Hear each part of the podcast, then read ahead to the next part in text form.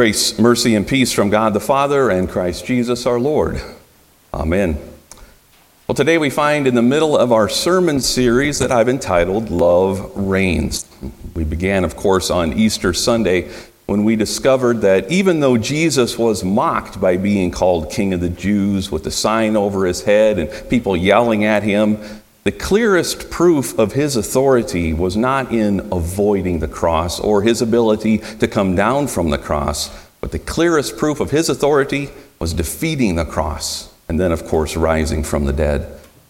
Last week, we were encouraged to know that we are united with Christ through faith in Him, and because of that, you and I are a new creation, as Paul says. Our past no longer defines us, doesn't matter anymore. It's the love of God that caused Jesus to endure that for us on the cross. And it is the love of God today that forgives our past, allows love to reign in our lives. And so today, we're going to continue the series and we're going to see how love reigns over our present because of God's great mercy, and we can live lives that honor Him, knowing that and having faith in Him. So, when we were kids, most of us probably remember playing the game Simon Says. And if you don't remember, we're going to have a little group activity just in case to refresh your memory. So, the odds are that some of you are going to not remember, so here's how it's played. Simon says, do something, you do something. If Simon doesn't tell you to do something, you don't do it. Sounds simple, doesn't it? Let's try. And participation at home, too. I'll know if you're not. Here we go. Simon says, clap your hands. Simon says, stop. Simon says, and I got to look closely, blink your eyes. Simon says, stop. Simon says, stomp your feet. Simon says, stop. Simon says, look up. Simon says, look down. Okay, eyes back on me. Ha ha, got a lot of you, didn't I? Simon did not say, Look back at me. Good job, those of you who kept your head down. All right, so everybody can look back at me now for real. We're done with Simon Says. Yeah, some of you moved, even though Simon didn't tell you to move. Simon Says is a test of your ability to listen and then overcome some normal habits, right? To be able to discern that you should or should not be doing something. It's a test because we've all been given our own will, our own understanding, our own reasoning, right? And this will consists of our desires, our habits, our perspectives, and past convictions. And as we live out each day, you and I make literally thousands of decisions. Decisions to do this or not to do this. Decisions whether to listen to Simon or, or listen to yourself or listen to someone else or listen to God. We're constantly having to weigh out the options and choose what we think is best.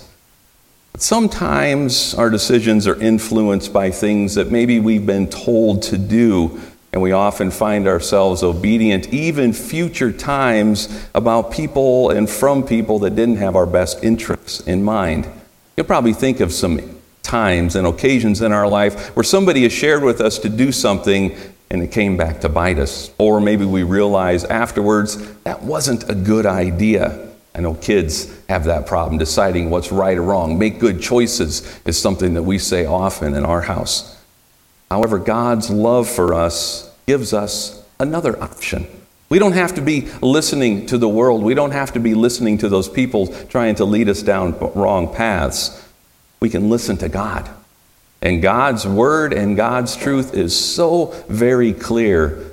And the wonderful promise that we have if we do listen to God's word and His truth is that His plan for us is always for our best interest. The best decision we can make each day is to follow His will. So, my first point today is my choices and your choices reveal who reigns in our lives. The things that we choose to do or not to do show who we are listening to. And our lives are made up largely by the decisions that we make. And many of us know by past life experience that we can be in a real painful test to realize somewhere along the way our allegiance has shifted away from things being made right for us and we've put our allegiance in the wrong person or the wrong group or the wrong ideal. Our past is simply a collection of all of our choices, whether they be wise or unwise choices that we've made along our way. And we learned last week our past no longer controls us, no longer defines us. But here we are in the present, and we have one critical question. If I do look back on my past decisions, who would I conclude was in charge? How many of the decisions that I make each day are a result of my obedience to God? Or how many of those choices are a result of an obedience to our sinful nature, our sinful desires? Or maybe do we have a voice prompting us, and maybe it's from the perspective of the world, culture, society? The Apostle Paul has a whole lot to say in many of his books about living lives under God's authority and under God's influence rather than the influence of the world. He frequently focuses on this topic because, as followers of Christ, we are so tempted. We've got a target on our back the world, sinful flesh, Satan himself. We want to do what is right by God. We don't want to follow those who don't have our best wishes in mind. Romans chapter 12, verse 1, Paul says, I appeal to you, therefore, brothers. He says, Listen up. I've got something important to say. By the mercies of God, and we're going to come back to that phrase, the mercies of God. Paul says, present your bodies as a living sacrifice, holy and acceptable to God, which is your spiritual worship. Paul begins first by saying that every instruction that's about to follow in this letter, or in this chapter of this letter at least, is going to have to be seen through a specific lens or a specific perspective. And in order to fully grasp this, these words that I'm going to tell you, Paul says, you have to live in the present and you have to see life a certain way. His comments cannot be appreciated in any other way than a specific lens, and we're going to talk about that. Have you ever been traveling? Maybe it's around the city, maybe around the country, maybe in another country, and you've come upon a scenic overlook. Some of them are so beautiful. And sometimes they have that fixed set of binoculars that you can look through. Now, my opportunities and experiences I've had with them have not been very good. Probably because I wear glasses and they get in the way, or because the eyepiece is not in the right spot for me to look, or it's blurry, or it's scratched, or whatever the case. Rarely am I happy with the view that I've gotten, especially if I've paid 25 cents or maybe even more. But if you give me a good set of binoculars, that can change everything. It can be amazing to look through that lens and see things up close that you could barely make out with your naked eye. The beautiful sights of the skyline, the mountains, the lakes and streams and trees, it can change everything. And all because you changed your perspective, your point of view. See, this is Paul's goal through this passage and others. He wants us to change the way that we look at life. He wants us to reorient ourselves and the way we see our present situation and circumstance. So he says that phrase, in view of God's mercy, this is the lens. God's mercy. Just this one thing could change your life. Because how many of us walk around some days grumbling and complaining about our current present circumstance? Not all the time, but sometimes, right? We're often not satisfied with our lot in life. And so, what do we try to do? We try to make them better. We try to fix those things that need fixing. And so often, especially us men, right, we need to do it on our own. We're not going to ask anybody for help. We can fix it, we can do it. But I'm talking to you women too, because some of you have control issues as well. so, Paul invites both men and women to see things differently, to see things through the lens of mercy. Mercy is something that we get that we don't deserve. What God gives to us is absolutely what we do not deserve. If He gave us what we deserved, it would not be pretty. We would not be happy. But God has been so merciful to us. He sent his one and only Son to die on a cross. That's mercy. He's offered us a fresh start to repentance. That's mercy. He loves us unconditionally, even though we were his enemies. That, my friends, is mercy. Having this understanding, this perspective, can change our present by helping us move our focus from what we want to do or have done to us what God wants to do or have done for us and to us. Because when we turn our attention towards the mercy of God and away from our own thoughts and conditions, then we will be compelled to respond, to live lives that are holy and pleasing to God, as Paul said. Paul brings up this interesting concept of sacrifice. Maybe doesn't mean as much to New Testament Christians, but sacrifice was an idea that was rich with imagery, especially for the audience that Paul was speaking to. You see, a sacrifice always involved taking a life, whether it be an animal, a goat, a sheep, a bull, a bird, whatever the case may be. And God set up a system whereby that animal's lifeblood would atone for the sins of the people. That lifeblood would cover over the sins of the one performing the sacrifice or for the one for whom the sacrifice is being made. It involved taking a life, and what did it offer? It offered life back. Therefore, Jesus' death was considered the ultimate sacrifice for all of humanity. That's why Paul is using that imagery for his initial hearers, and it works so well for us today as well. He talks about being a living sacrifice. What did Paul mean by that? I think if we go back to the Psalms, specifically Psalm 51, David writes, he's having a conversation with God. He's praising God, being in communication with God. He's saying, For you, God, do not delight in sacrifice, or I would give it. You will not be pleased with a burnt offering. And here's the point the sacrifices of God are a broken spirit, a broken and a contrite heart, a heart that understands how far away we live our lives from God. Finishing up saying, Oh God, you will not despise. So David is shedding light on the real reason for this sacrificial system that the Jews had in place. He's referring, as Jesus often did, to this insincere act just going about the motions without really have your heart in the right place. It's so critical to understand that no sacrifice by itself is sufficient for forgiveness.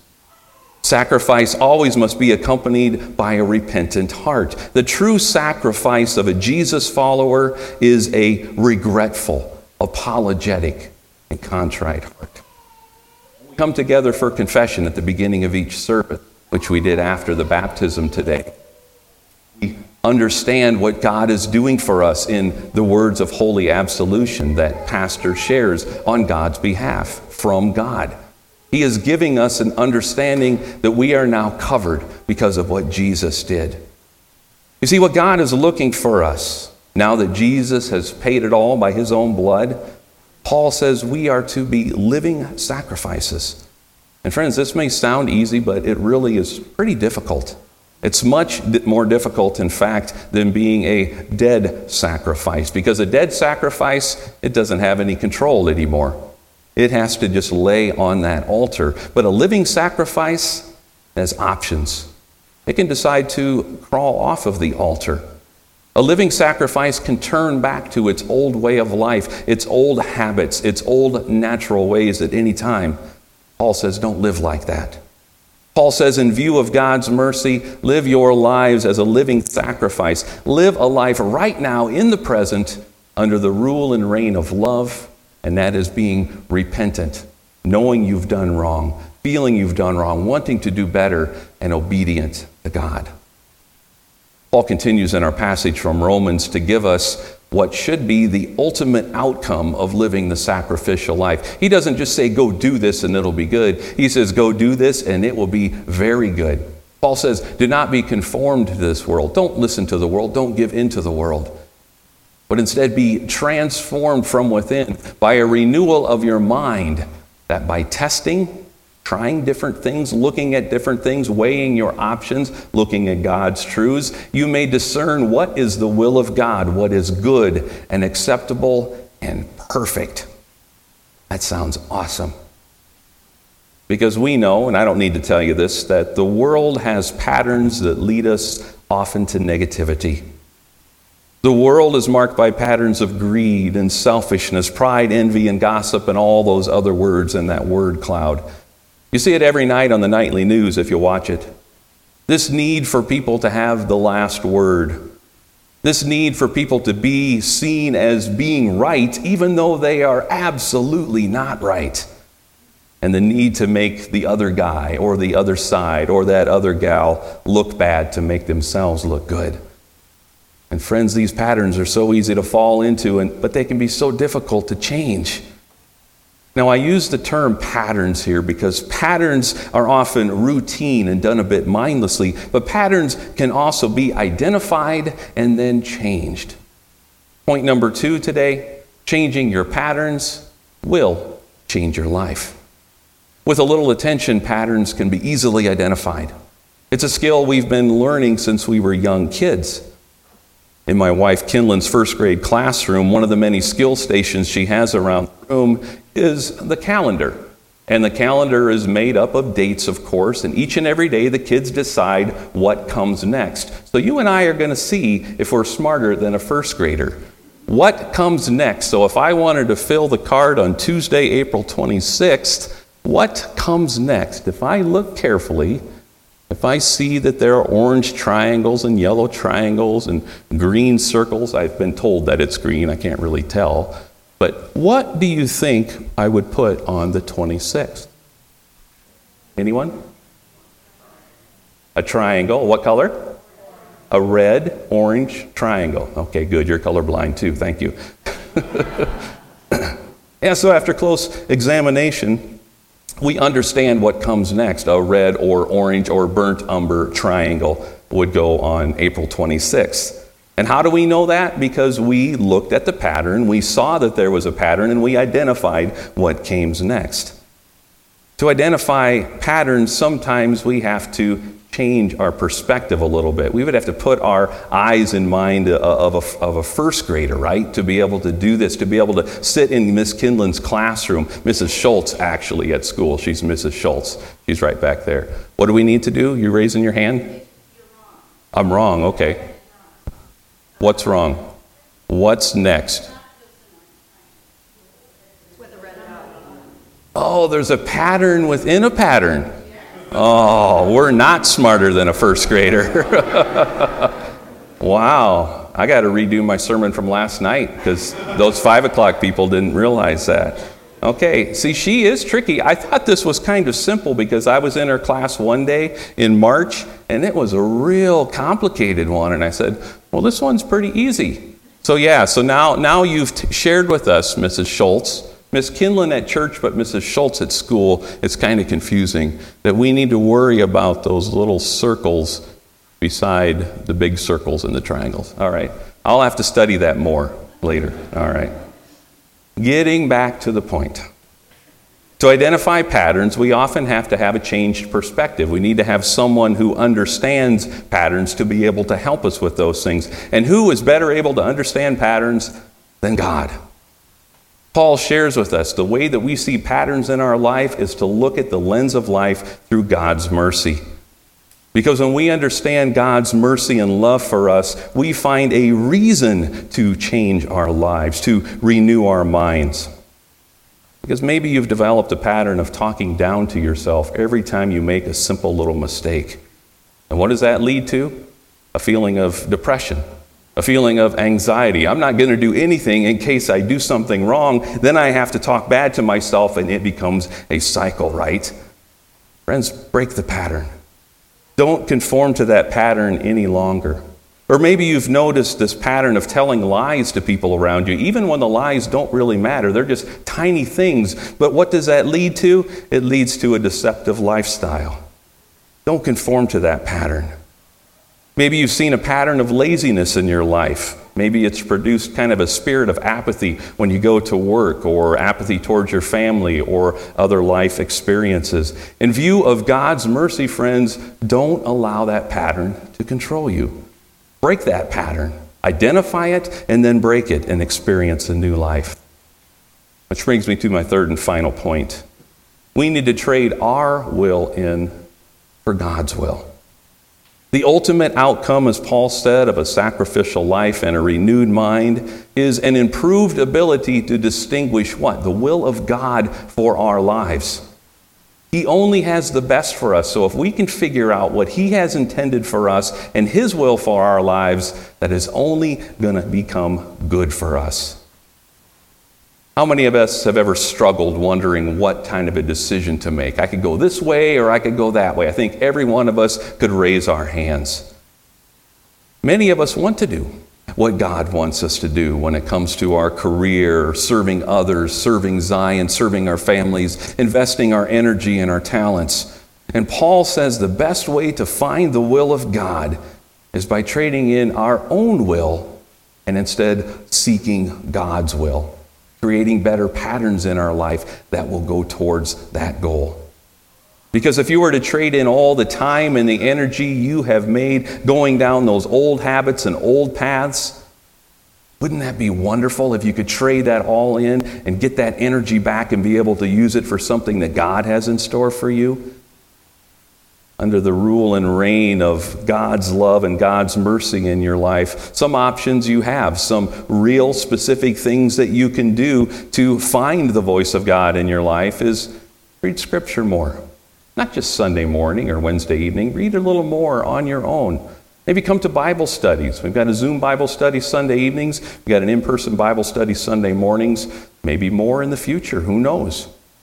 Be in fellowship with each other. Come to these kinds of opportunities to worship with each other, whether that be online or whether that be in person. Serve others. Find ways to serve. Which leads me to the nominations letter that some of you still have not returned to me. Remember, I said, return your nomination letters. We sent out 53, I think it was. I'm still looking for a few. You can say yes, I'd love that. You can say no. I don't like that as much, but if you do say no, make sure you say what else you might be interested in. I think my talents and skills lie here, Pastor Dan. So please do that. The book of Proverbs speaks on this truth of following God's will. Trust in the Lord with all your heart. Do not lean on your own understanding. In all your ways, acknowledge Him, and He will make straight your paths. Are you tired of zigzagging your way through life and making long roundabout turns? Wouldn't it be so much easier to just drive straight, to just go straight on the path of life? When we trust the Lord and we question our old understanding, our old viewpoint and perspective, and we look at God's perspective for us, we can maybe begin to see that straight path for our life. The trust that the author of Proverbs is talking about is something that God's love is always seeking us, always making and looking for the best for us. And we can rely on that love, and we can obey God because of it. I'm going to wrap up with this illustration. If you're a parent, you'll understand this immediately. Being a parent is not always fun and games.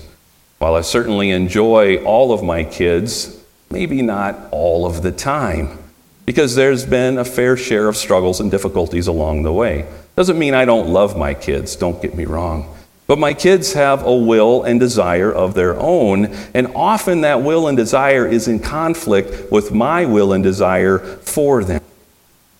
One of the hardest things to teach our kids is that they can trust us that we have their best interest at heart. We're not saying no because we don't want it, because we know what God wants for us in our lives and their lives. So when we say no to something, when we instruct them in some way, even when we punish them and discipline them, we are doing those things out of love and because Kinlan and I want the best for our kids. And you can insert your own name and your own kids' names in that statement as well. But we know that trust is such a hard thing to learn and an even harder thing to teach sometimes.